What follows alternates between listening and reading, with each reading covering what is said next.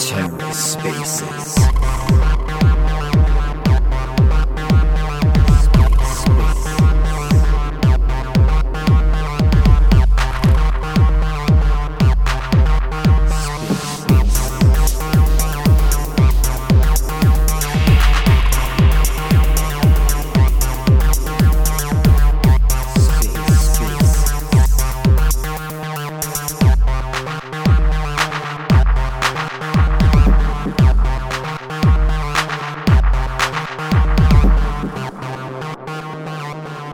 Morning, good afternoon, and good evening, good sirs. Welcome to the fourth episode of The Lookout. We'll be proceeding with the introductions later. So this week we've got our very good guest, Sam Hart, a head of product at Skip Protocol, and as well as our DevRel, Angus, and myself. So we, we're going to be starting it in a bit. Wait, hold on. Have I been muted the whole time? Oh my goodness. Right, I've just been speaking into my phone for about three minutes and I was on mute. So I guess it was a good rehearsal. Did you did you hear my bit about hard stop? I did not. Oh my goodness. It was gold. It was like right. Anyway, okay, here we go. Start again. This time so I thought I was I'm gonna have to check that next time that I'm not on mute. We've only wasted three minutes. Uh, welcome everyone to the lookout. Sorry that I was on mute for the first few minutes. Um, I won't make that mistake again. I, said, you know, we're going to start more promptly this time, which is what I did, but on mute, um, because Sam's actually sandwiched this between two calls, and he said he had a hard stop to me, and I thought, well, hard stop could be a good name for a Hollywood movie, like you know, hard stop. One man has sixty minutes to save the world because he has to attend the weekly sprint planning session at three. So I thought it could maybe be a funny, you know, name for a movie. But anyway, um, t- today on the lookout, we've got Sam, who's the head of product slash strategy or strategy slash product at Skip Protocol. We can discuss the differences between those two things as well later. Welcome. The lookout is a kind of giant platform that is in a geostationary orbit above the planet where Dragon Ball Z takes place, and sometimes characters sit on there and kind of look down at the action. Um, I don't actually know, to be honest. I've not seen the show in, in enough depth to actually know what they do on it. But that's what this space is, though, right? We take a high level, kind of overarching bird's eye look at everything going on in the blockchain space. We invite people, builders, leaders, people with a lot to say, um, to talk about technical topics every Thursday on the Sei Network X account. Um, I'm your host, Angus, along with Terry, who does DevRel with me uh, Sei. So let's get into it. We've got Sam Hart here from Skip Protocol. Sam, could you first of all test your microphone? Uh, make sure make sure you're not muted, and you can give a quick introduction of yourself, please. Yeah, of course. Hope everybody can hear me. So I'm Sam. Uh, like Angus said, I'm the head of product and strategy at Skip. Um, I'm also co-founder of a project called TimeWave, um, and uh, at Skip, we build um, kind of transaction infrastructure. Um, so we have a, an API that does cross chain routing. Um, we do kind of like the plumbing behind IBC. Um, we have a uh, an interface uh, called IBC.fun, um, which is kind of a, a, demonstration of some of that infrastructure. Um, so you can do cross-chain swaps and um, and transfers through that interface, and then we have uh, some block-based products. Um, we have a, a in protocol um, MEV auction called the Block SDK, um, and then we have a, a, new product called Slinky, um, which is a in protocol Oracle that can do some some pretty fancy things. Um, and then just briefly, uh, TimeWave is a project that came came out of um, uh, the Atom 2.0 kind of initiative. Uh, it's kind of evolved pretty significantly since then, but um, basically, it's uh, it, there's two kind of core products. One is a um, treasury management system for DAOs, um, and then the other is a way to do chain to chain or DAO to DAO agreements, um, starting with uh, like liquidity sharing agreements. Um, so happy to get into any and all of that. That's a lot of stuff that you just just mentioned. Um, I mean, I had it in mind, and I teased this as well in a couple of tweets that I did. I, I wanted to ask you once and for all, right at the start, what are we talking about here? Is it the Cosmoverse or is it called the Interchain? Because I've talked to different people and they've described the kind of Cosmos blockchain ecosystem as as those two different things. What do you think it is? Yeah, I I think that both are kind of acceptable. I so this is just me personally, but I typically think of Cosmos as a design pattern. So it's basically like a, a consensus protocol, um, an application that you're um, that you're validating with that consensus, and then a networking protocol, um, IBC. So it, it's almost like if people in Web who are familiar with Web two know like the Jamstack. Um, it's a it's a software pattern um, that actually doesn't have any uh, specific um, constraints on the implementations of those those components. So you can like swap them out, but it's like a way of building blockchains. Um, that's that's how I think about it. But you know, I don't want to speak for everyone. Um, and then the interchain, um, you know, that word kind of uh, came. It's supposed to be kind of mirroring the internet, and it it is the kind of like set of all interconnected blockchains. So you know, uh, it similar to how there are Jamstack applications that like plug into the internet, like you know, there are Cosmos applications that like plug into the interchain. Makes sense. The internet is an interconnected set of networks and not the international network, as someone has suggested before. Um, and then the interchain is a kind of collection of interconnected blockchains. Makes sense.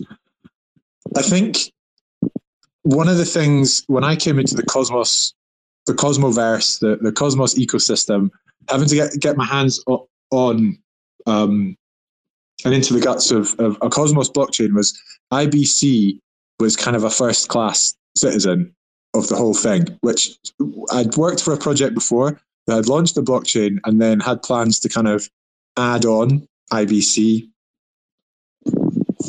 as a as a kind of retro retrofit it to the blockchain. And one of the things I remember hearing some of the engineering discussions around that was that it was going to be really, really difficult to make work. And I think working with Cosmos I can really see the vision, like the future with IBC, like interchain communication, like transfers between blockchains with IBC. It's a really compelling idea, and I can see the vision, the future of it. But I think one of the things that also struck me was the complexity of IBC. Um, I, I think you know, I sometimes make a joke, you know, to, to, to devs. Oh, if you're bored of debugging on one blockchain, use IBC and now you can debug on two, three, or four blockchains simultaneously. Um, now, I wanted to talk to you a bit about IBC and, and IBC.fun and the skip API. Uh, as far as I understand, it's something that kind of basically abstracts away some of the more technical aspects of of running these IBC transfers, right? Yeah, that's right. So you can um, you can move from one blockchain to another um, and perform an IBC transfer, and then we also aggregate over um, some of the main dexes in Cosmos. Uh, Sei should be coming very soon. There's there's like one thing that Sei chain needs to add to to make that work. Um, yeah, it kind of gets you from A to B in you know starting from the asset that you have and going to the asset that that you want. Yes, and the IBC.fun interface is much easier to use than uh, other ways of doing IBC from what I've uh, explored. So I think I think that's something that that is necessary to make IBC more accessible to people? I know that on an infrastructure level, there's a lot of different. Basically, you have different blockchains, and they could be running different versions of of protocols or different implementations, and that can result in issues. Um, another thing that I wanted to get your opinion on was in a blockchain ecosystem, there are various different groups of people who want different things and they play different parts in the ecosystem. So we have the validators who run the nodes, we've got people who run infrastructure, people who build apps, users who use apps. Um, and so one of the things about IBC is that it requires kind of intermediary hard, like intermediary infrastructure, which which are called relayers, that relay these kind of messages. So you have a, a one blockchain, it can send a message, it goes via a relayer, which kind of passes the messages that do these transfers between the blockchains. And something that I've I've noticed is that and this is from talking to people in the community who are who are running these relaying nodes, they're saying that that it's not really been thought through yet or kind of balanced to to to incentivize these people to run the infrastructure. Um, and also they're quite high risk of of when basically they have to spend a lot of of tokens on on transaction fees because they, they generate a lot of like messages and transactions doing these IBC operations. So I was wondering if you have an opinion on that. Like, what is how to make IBC more sustainable in future by maybe incentivizing the relayers or figuring out a different way or improving the current way we have of of passing these messages between the chains. Yeah, happy to talk about that. This has been you know under discussion for for years. So not a new topic. Um, so when we were developing IBC, um, there were a lot of questions about um, the topology of the network, um, kind of who the actors uh, were going to be that that would would actually be performing uh, relaying. Um, just what kind of businesses um, or, or, like transaction flows would be happening. And it was kind of an explicit decision to um, to not include an incentivization scheme in IBC, and this was uh, really so that we could like see the network evolve and kind of meet the needs of that network um, from a, a, a kind of uh, economic incentivization level. Um, and if you think about it, like this is how like TCP/IP works too. Like IBC takes a lot of inspiration from TCP TCP/IP. Like it costs money to um, run an exchange point and uh, uh, to run cable from uh, the ISP to to your home and to um, make sure that the uh, the router infrastructure is up to date. Like there's there's actually a lot of maintenance there. There's costs involved, um, but there are businesses built around the TCP/IP protocol that service those needs. Um, so like that's kind of how I think about it. Is um, there are businesses that uh, that are built or should be built around IBC, and that are actually already is like starting to happen. There are some relayers who, um, you know, they'll work with chains or foundations to um, to have like a, a service contract. Um, it is a little bit uh, cumbersome at the moment, so there's like a lot that can be done there, but um, there's uh, I mean, we're still very early in, in kind of like understanding what the application patterns are. And the way I, I see this playing out is like there will be a a set of of um, kind of coincident monetization schemes that are built on IBC. So um, the existing one where relayers uh, maybe set up a service contract with a foundation or they um, they use it as a loss leader to solicit delegations also pretty common that could still exist but um, a defi app may want to have a kind of premium service and maybe they would kind of contract directly with a relayer to, to relay their packets um, there's still some lower level stuff that needs to be worked on that I've done a bunch of work on. So, um, uh, basically, like having an internal um, uh, representation of fees uh, that's like queryable. Um, that's something that we we've done at Skip, um, and then uh, being able to to pay fees in uh, non-native tokens um, using that in protocol price. Also something that um, that I've worked on that like should be coming in an upcoming SDK release.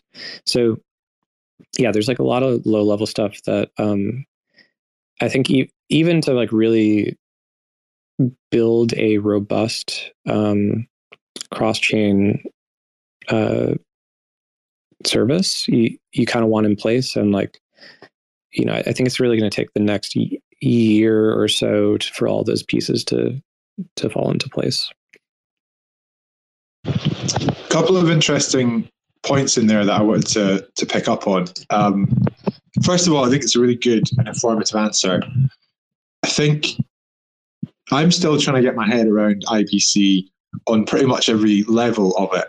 Um, and so when you mentioned, you know, possibly some application might want a premium service, right? So there's a phone going off in the background for me. Um, hopefully it'll, I don't know if you can hear it, but um, so is it possible that you could kind of analogize that to um, basically like someone running a kind of premium RPC node for you? Like if you're a project that needs access to blockchain data, you would possibly hold on one second. Yeah, I mean, I can just kind of answer your question already. I kind of know where you're going. Um, yeah, the, you may want um, a uh, lower latency response time from your RPC service. Um, similarly, if you purchase an internet service plan, um, the ho- home plan that you have, you know, just for your uh, your apartment, probably going to look, you know, that looks a lot different than the like gigabit Ethernet plan that you get for, um, you know, the, your racked server somewhere. Um, and like both of those uh, kind of service different customer segments and um, just have different there's different expectations from from the customers on like what good service quality looks like yeah that makes sense um, and it's help, helping me to kind of visualize the role that a relayer might play um, and the services that they might offer to different customers. Now, I wanted to kind of also use this opportunity to steer the conversation in a, in a different way. You mentioned MEV earlier, um, and there was, you know, Time Wave makes kind of tooling that does, among other things, um, MEV type operations. Now, I was I was wanting to propose to you an idea or something to discuss is that as a IBC relayer, is there is it going to be possible that that would possibly you could use that as a kind of uh, if if you ran uh, relayers, for example, and you were dealing with IBC transactions, would that give you an advantage um, to harness, you know, to take advantage of of MEV that might be um, available if you get the IBC transfers first, and also possibly running a relayer in conjunction with one or, or more validators on, on chains. Is that something that could help you get an edge in, in MEV? Uh, yes. So, th- this is a relatively deep question, but um, but yes, absolutely. So just as an example, um, on osmosis, uh, one can so Sei you're on say um, and you want to swap SEI token to Atom, um, you you can send an ICS20 packet that includes a um, a little tag at the end in the memo uh, that has an instruction to swap your SEI token to Atom uh, on Osmosis. And if the um, the the relayer has that that information, um, and so they could uh, potentially backrun the transaction on Osmosis.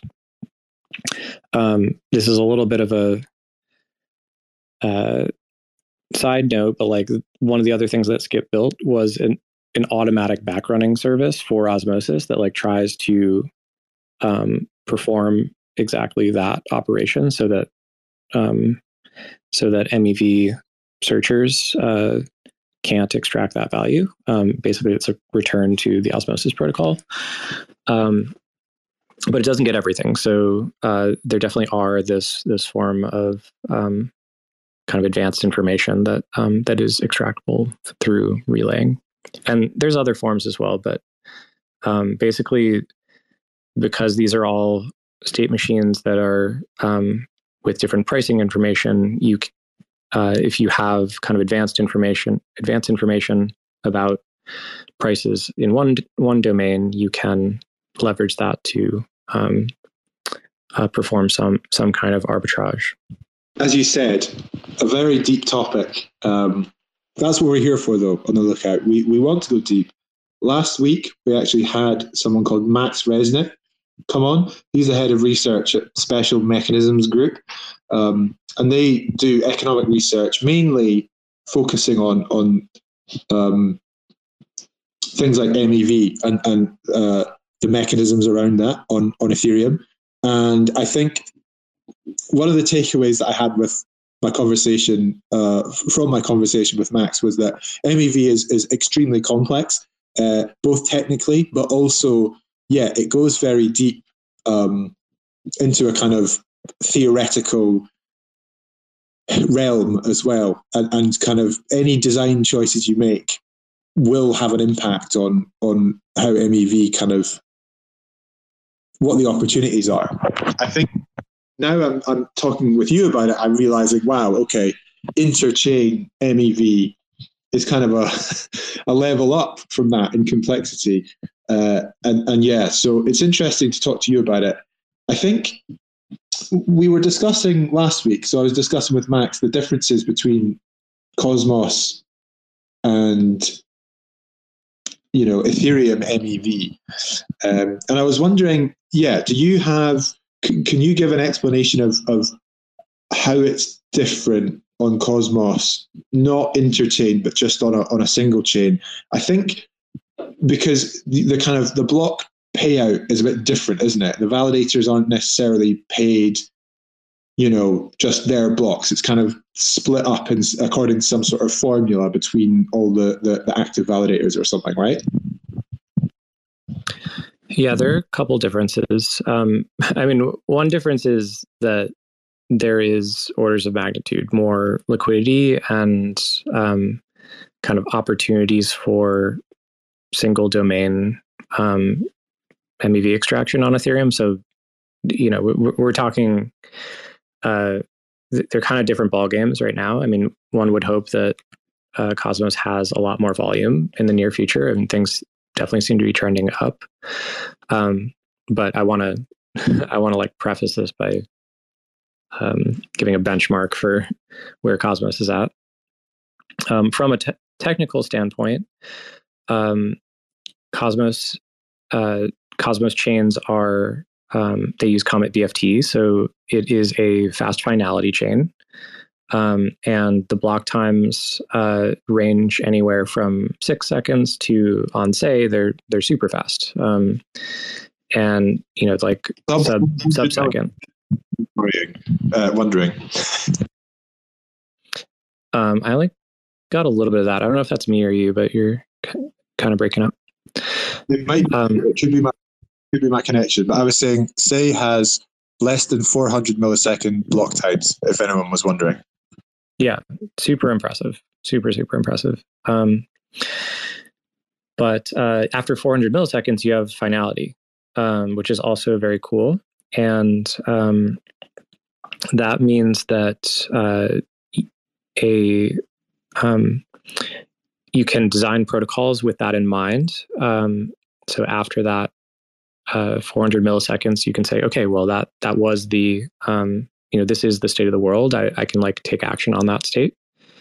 Um, and it also gives uh, arbitrageurs or market makers uh, additional certainty that when they get a response from the chain that something's been finalized, uh, that um, that position is locked in. So um, they can perform uh, like arbs against other chains or other dexes, like it um, with uh, a lower cost of capital, um, and they they can kind of move out of that position after they have have this kind of finality. Um, there are some other things that we have worked on that um, that we think are pretty unique for Cosmos chains. So one is um, we ha- have this uh, the system called the Block SDK, which has a um, basically dedicates a portion of the block specifically for um, uh, arbitrageurs, and we run a credible auction uh, at the top of the block. So um, basically, all of the validators um, share information about their mempool, about the bids in their mempool for this top of block slot, and um, we can uh, we can kind of aggregate um, the snapshots of the mempool to determine um, a an inclusion list of bids, which are then sorted, and the top bid makes it into the block. And the reason that this is important is um, it removes discretion from the validator uh, with regard to which bid is chosen. Um, and uh, this is a big problem in Ethereum because um, basically the an Ethereum um, proposer when they're when they're creating the block, um, they can um, remove a transaction from their mempool silently. Um, this is this isn't an accountable process, uh, and so um, that that monopoly bas- basically gives them monopolistic power to um, extract rent from from this auction um, by removing the discretion of the validator to uh, to selectively include or exclude uh, bids. Um, the protocol can internalize um, those revenues from from the auction. So um, that's definitely a, a Cosmos chain superpower for sure. That's a very interesting approach. We, we discussed in some length the kind of the proposer builder separation mechanic last week and how you know the the people the, the the validators who won the right to build the block sold the the kind of yeah. Wait so the proposer wins the right to propose the block and then you know basically there's an auction for the right to kind of build put the transactions together in the block and then somebody else gets to so so you can so yeah basically there's this auction where where people bid on on what they want to have included in the block and so then this is different though because is it the the case that the validator on that, that uses this Cosmos mechanism has to accept the highest bids. They can't choose to not accept some bids, even if they have a higher higher uh, you know cost associated with them. Yeah, that's right. I can summarize. So in, in Ethereum, they have proposer builder separation. The proposer is the validator. It's the validator that is proposing the block, and the builder is um, basically the market maker. It's the off-chain actor who is uh, um, constructing, you know, a, a, DEX trade or whatever.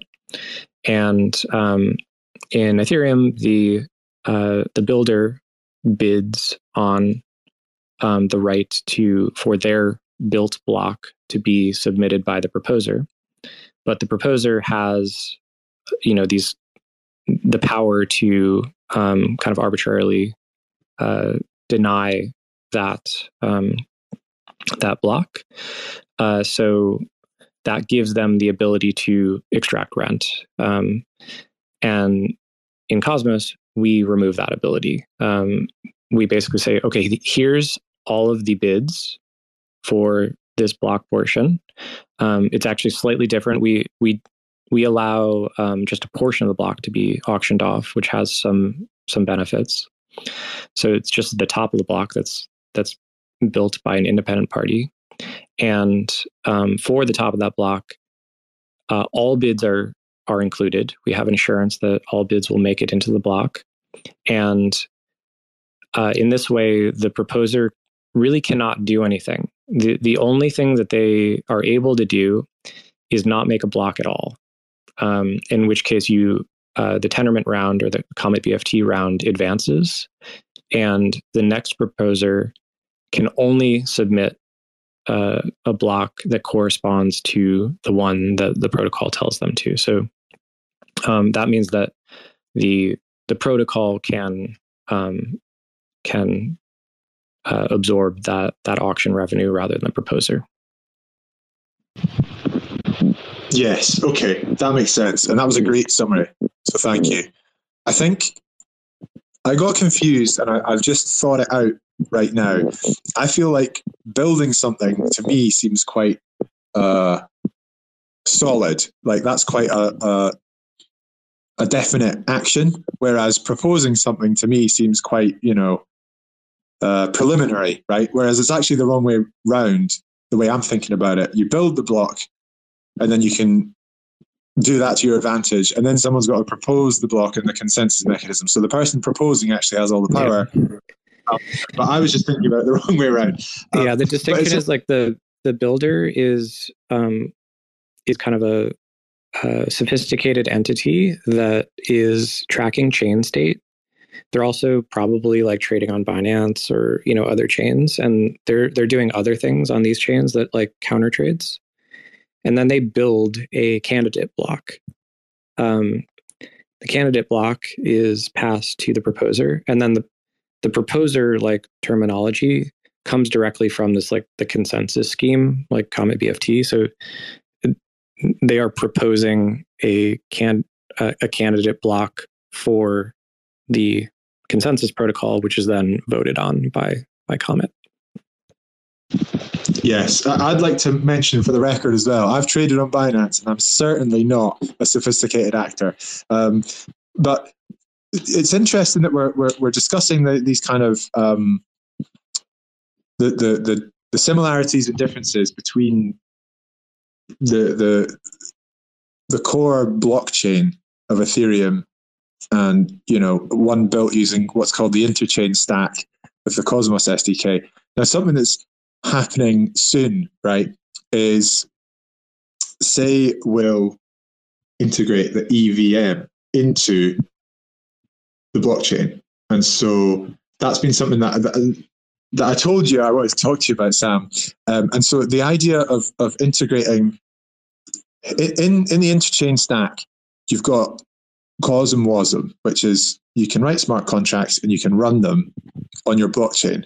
But now there's a bunch of projects, um, including Evmos, Sei, obviously, um, Berachain, who are kind of implementing in one way or another the EVM in uh, either alongside CosmWasm um, or instead of it, right? And so I was wondering what you thought about that.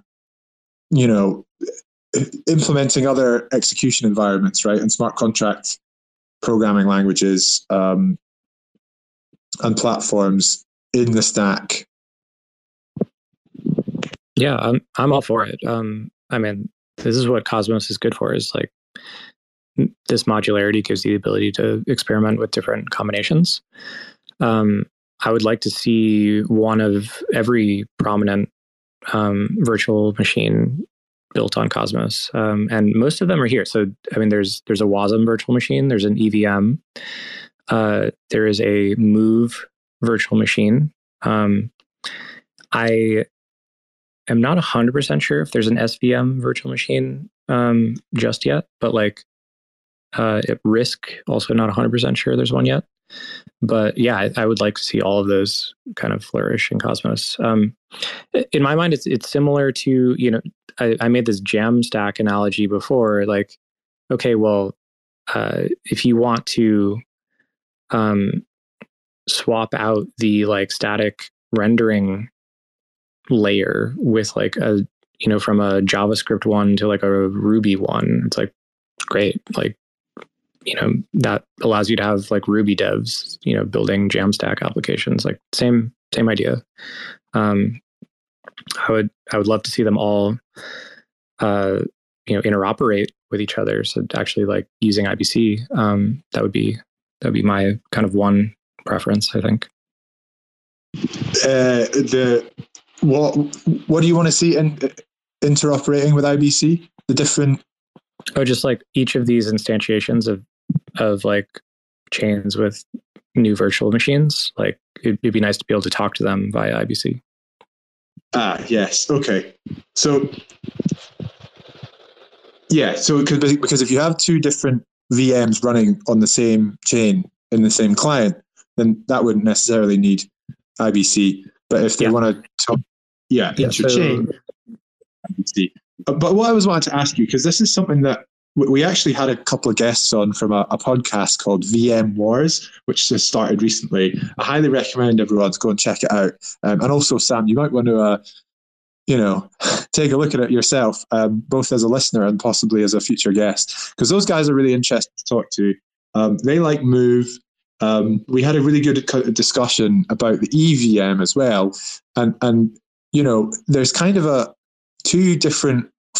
I think we're pretty much at a fork in the road right now in terms of people's opinions. Some people say, right, EVM, it's the future, it's got the momentum, and it's not going anywhere. Some people say, okay, um, EVM is going to get superseded by these other newer, more superior, you know, more up to, up to date, better technologies um, like Move, CosmWasm.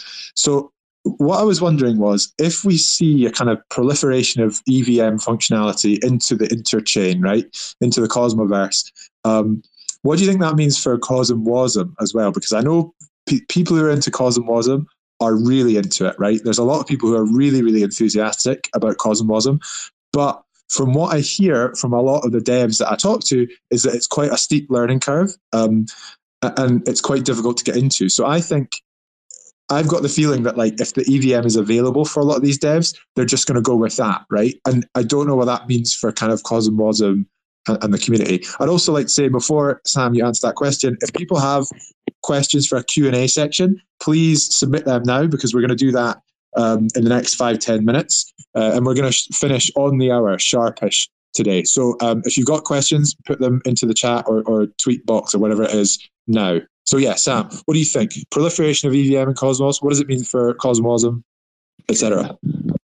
Yeah, I, I, mean, I don't think that any CosmWasm dev would want to touch the EVM again. It's like not a very fun thing to interact with. Um, people kind of begrudgingly use the EVM, um, primarily because they there are integrations into existing DeFi protocols, and the tool chain is really good. Um, so I would like to see, you know, the tool chain improve a lot for CosmWasm.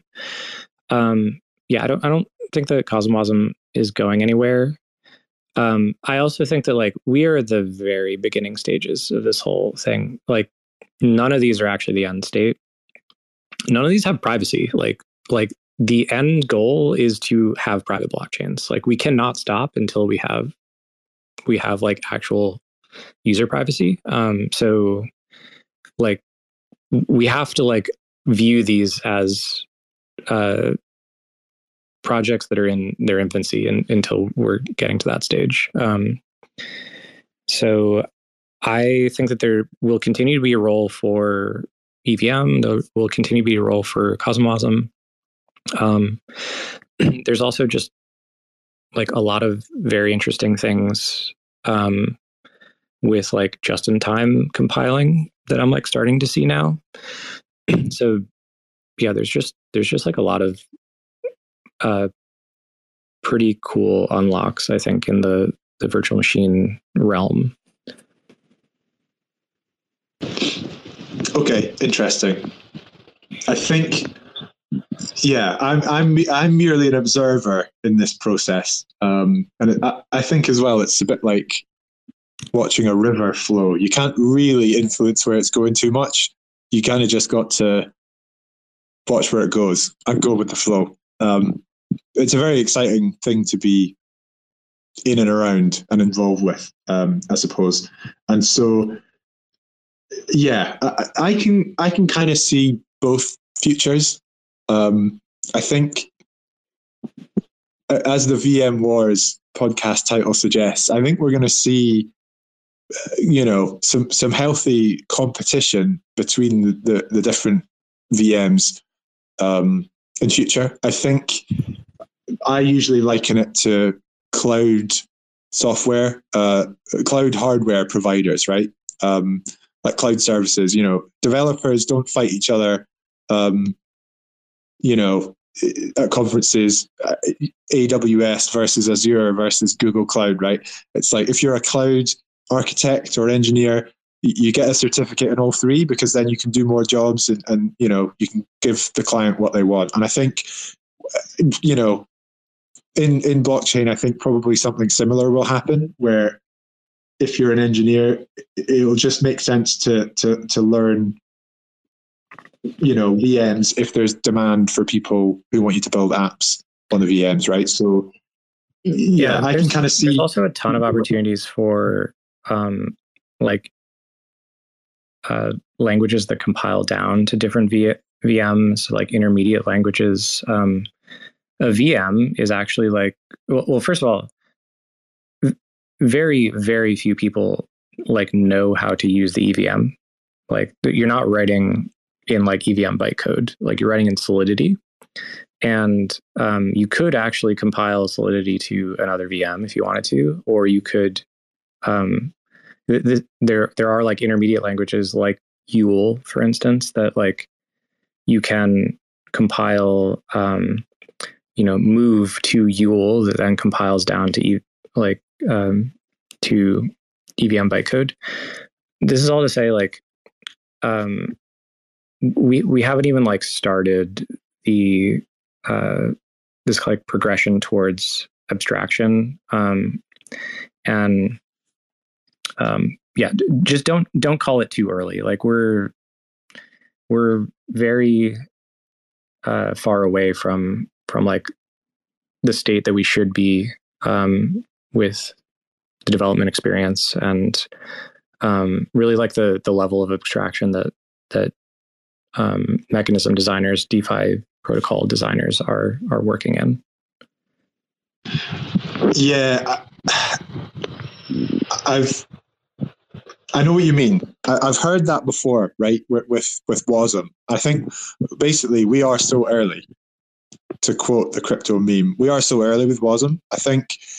Um, I know just, that, just that, to give you an example, like the like Apple switched from like x86 to ARM, right? And like you didn't even realize. You, you had no idea like you just like got your new macbook and they're like now you're on arm and then like you you you have your icloud update and then it's like everything's back back like it was. Like you, you don't notice that you're using arm now. Um like that is the level that we're talking about here. Like virtual machine like RISC is literally a like a machine architecture. Um, so uh, I I have like a high degree of confidence that um, there will be innovation there, um, and that there will be kind of like further um, uh, kind of isolation from the development experience to allow for developers to like have you know better ergonomics, more safety features, um, and just like better reasoning capability about about their application.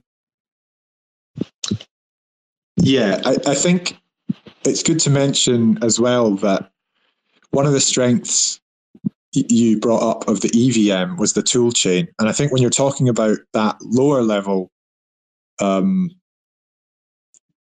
you know, architecture, the tool, you know, the tool chain is very important, right? And and so if you've got to write your smart contracts in like C or Rust or something, that eh, can can be a bit of a barrier to, to developers versus something like JavaScript, right? But then, you know, someone's got to write the the tool chain or the middleware to get from from JavaScript to WASM. And yeah, uh, obviously I noticed when I went from x86 to ARM, but but I, I, I, take your point is is that one wouldn't notice. Most people wouldn't have noticed. Um, I think it's a it's a good point as well that this is really under the hood stuff, right? Um, but that's what we're here for on the lookout. So um, we're coming to 10 minutes ago. I think uh, as well, it's worth mentioning that um, the title of this is discussing app chains and modular chains, and we haven't really discussed either of those. So I will put a question into you now, Sam, about app chains insofar as what I meant when I when I wrote that out was um, what one of the kind of theses um, that was kind of going around the, the, the Cosmoverse was that the idea of app chains. Like, you know, you, would build your own, you'd, you'd have this toolkit to build a blockchain um, that would make it a lot easier than, than it was current, like before, like rolling your own, coding your own, writing your own blockchain. So then you have this kit. So if you want to build an app, rather than running it on top of somebody else's blockchain, you kind of spin up your own chain, and then it's right there for you. You've got your whole uh, your own whole blockchain to, to run your app on. But as we've talked about, right, IBC is still in a very early stage um, in the grand scheme of things. And, you know, other things like liquidity, access to liquidity, um, and interoperability between these chains can make the experience of building stuff in an app chain slightly um, less easy than it is building on on a kind of an L1 chain. So I was wondering if you had any thoughts about the future of of the app chain thesis. You know, each app having its own blockchain. Yeah, um, yeah. I mean, one one thing that is not part of the app chain thesis is like that it is going to be easier than deploying a smart contract. Um, like n- no one's claiming that. Um, really, app chain thesis can be summed up as uh, there will be some latent demand for vertical integration. Like it's very simple. Like if you're a, successful app, you will want to um, increase your margins and capture value from layers below you. So, you know, those things include um, MEV, like we were discussing before uh, which is, is a whole realm of um, of kind of value leakage and and potential value capture. Um, and then uh, you know various forms of, of order flow. Um, if you want to experiment with your own, you know, uh, with like certain efficient efficiencies, so you want to have a new uh, virtual machine or um, uh, there's a whole bunch of kind of functionality benefits that you could um, kind of cut out third parties. So this is one of the things that the Oracle um, product that we recently developed at Skip does. It's like a an Oracle that is owned by your chain rather than like interacting with third party. Um, so yeah, all these things are like they they kind of increase your margin and allow you to have you know a very kind of sculpted user experience. Um, you know your app works just the way just the way you want. Um, you know Sei is is an app chain like you you just you decided not to build Sei on ethereum right? It's like well we're going to do something else. And like that is the app chain thesis in a nutshell.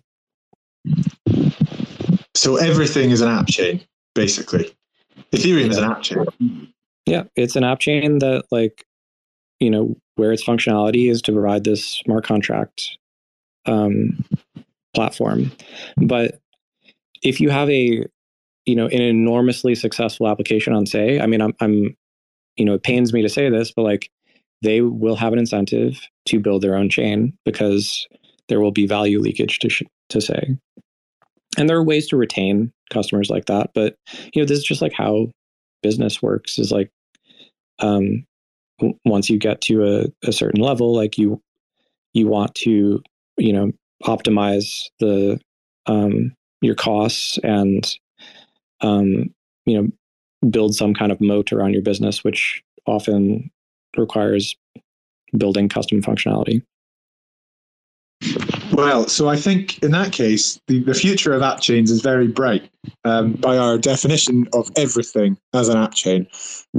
I, th- I think I agree with you. Um, people who become projects which become successful uh, you know, they, they might think, well, we can have a pop at this. How hard can it be? Let me tell you, as someone who's been around this happening for several years, building an L1 is not as easy as you think it is. Um, it takes a lot of effort, a lot of um, work. There's a lot of moving parts, but yeah, I think I'm I'm with you, Sam. I think people are still going to try it when they have something that's successful. Um, so we're coming up to, to five minutes to go now.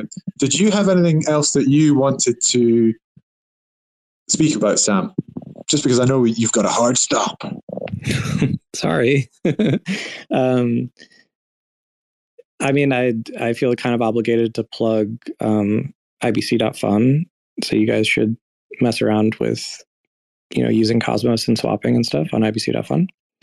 Everyone um, wants to talk IBC, use ibc.fun. Uh, also, follow Sam on X. Follow me as well. Follow State Network. Follow all the speakers on X. Um, check out Slinky as well, the Oracle product. That's very interesting as well. Totally. So, yes, plugging. That's that's very important. I sometimes forget to do the plugging. It's very very important though.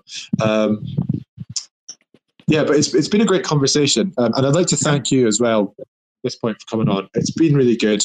Uh, we should probably rename the lookout to the MEV lookout because that seems to be a, a kind of common theme. But it is, it's just such a broad and deep topic uh, with, with, so much complexity. Yeah, um, I'm surprised we had this much audience retention with me just rambling on about MEV for 20 minutes. Well, I mean, I have my uh, blame in that situation as well because I started it. But I think um, we are building a, a, a, dedicated audience of people who um, they are interested in this stuff, right? Um, and, and I think that's what we're trying to do here is, is just provide a place where we can talk about technical things, um, do a little bit of plugging, sure, um, but really, yeah, kind of be free to to explore, ramble off, you know, onto technical topics. And I'm sure, you know, I think we're going to be hearing more about MEV on Cosmos blockchains. I think I think you're right. I think one of the reasons that it's been the focus has been on Ethereum is because of of the DeFi there and the higher value in terms of, of TVL. Um, you know, if if if those things go up, if there's more interest, uh, more usage, more volume, more apps, on Cosmos SDK blockchains in future, I think we'll see some of these people figuring out how to do MEV in weird and wacky ways in future as well. Um, I guess, you know, do we get our own Jared from Subway? That is the question. Oh my God. I guess I guess that's what success looks like. That would be yeah, the ultimate sign of success. Um, okay, so I, I, have kind of not really been paying too much attention to the the chat. Yeah, I'm going to have a. Do you want to pick one one question before we go from the the audience? Yes, but to be honest, right, and I'm kind of showing my ineptitude here with this particular strain of technology. I don't really know how to. Uh, there's been kind of like some tweet replies, um, but I think we've not really got any um, questions uh, that anyone wants to ask in particular. Um, but so in lieu of making one up for you, I think, you know, um, I think we can just draw it to a close there. Unless, you know, well, do you want to ask me any questions? Uh, no, I mean, I'm I'm really grateful for you having me on. Um, should also mention that uh, Skip's going to be integrating with Sei like very very soon. So um, I'm I'm super excited to kind of learn more about the Sei ecosystem. It seems like you guys are growing super quickly, and there's just like lots of lots of fun stuff kind of coming coming up. That's great to hear. We will obviously be delighted to welcome you on board. Um, it's going to be interesting to take a look at, at Slinky as well. Um, and yeah, you know, thanks for coming on. Um, tell tell other people about the lookout both uh, as a listener um, and a guest perspective, we're always interested in hearing from people who have something to say. Um, technically, uh, as you've as you've just experienced, we don't always just talk about Sei. It's uh, it's about kind of anything technical in the blockchain space. Um, so yeah, thanks so much for coming on, Sam. I'm going to leave you with a minute spare so you can prepare for your next call. Thank you everyone for listening. Tune in again next week. We've actually got a really good guest booked in. I've just finalized today. You'll be excited. You keep an eye out on my Twitter feed um, and the Sei Network Twitter feed as well. So, so obviously follow me, follow Sei Network, follow Sam Hart. Um, tune in next week. We've got a really good guest, and also we've got developer office hours every Wednesday if you're building something and you've got any questions. So, thank you very much, everyone. Goodbye. Thanks all. Bye. Motherfuckers screaming out loud, looking for mercy before they find themselves working a corner down in Jersey. What could be worse? Misrepresenting the first come, first serve mentality stuck in the burbs. I'll be numbing up first before discovering what works, and we'll see what other kinds of treasures under the dirt. We rape and plunder the earth, sit and wonder about the worth and play. Ring around the rosy while the thunder is served.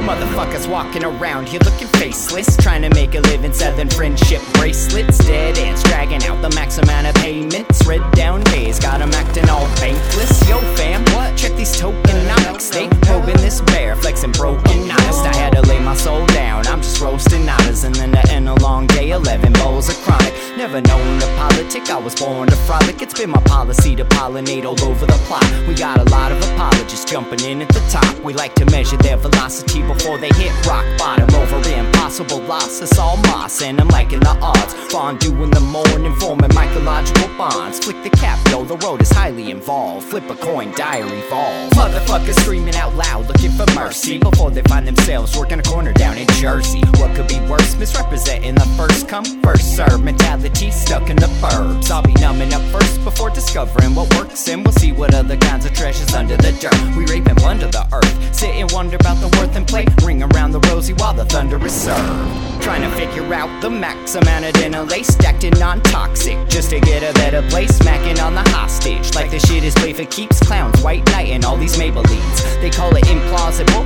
when model after model keeps on ripping off the coat and going full throttle beats. Tearing apart your community. All these low hanging fruits bearing zero liquidity. Got a planet in reach, coming standard to each. I'm on the back 10, stargazing after the siege. Commanding all the management to grab a few Z's. And then we'll round up the beasts and send a messenger east. Y'all better sign a release when I'm bumping these beats. Hands up if I got motherfuckers drumming the streets. Yo, we got a few dubs, we got a couple defeats. And if you're coming for the king, you better have some of each. Motherfuckers, fuckers screaming out loud, looking for mercy before they find themselves working a corner down in Jersey. What could be worse? Misrepresenting the first come, first serve mentality stuck in the burbs. I'll be numbing up first before discovering what works, and we'll see what other kinds of treasures under the dirt. We rape and plunder the earth, sit and wonder about the worth and play. Ring around the rosy while the thunder is served.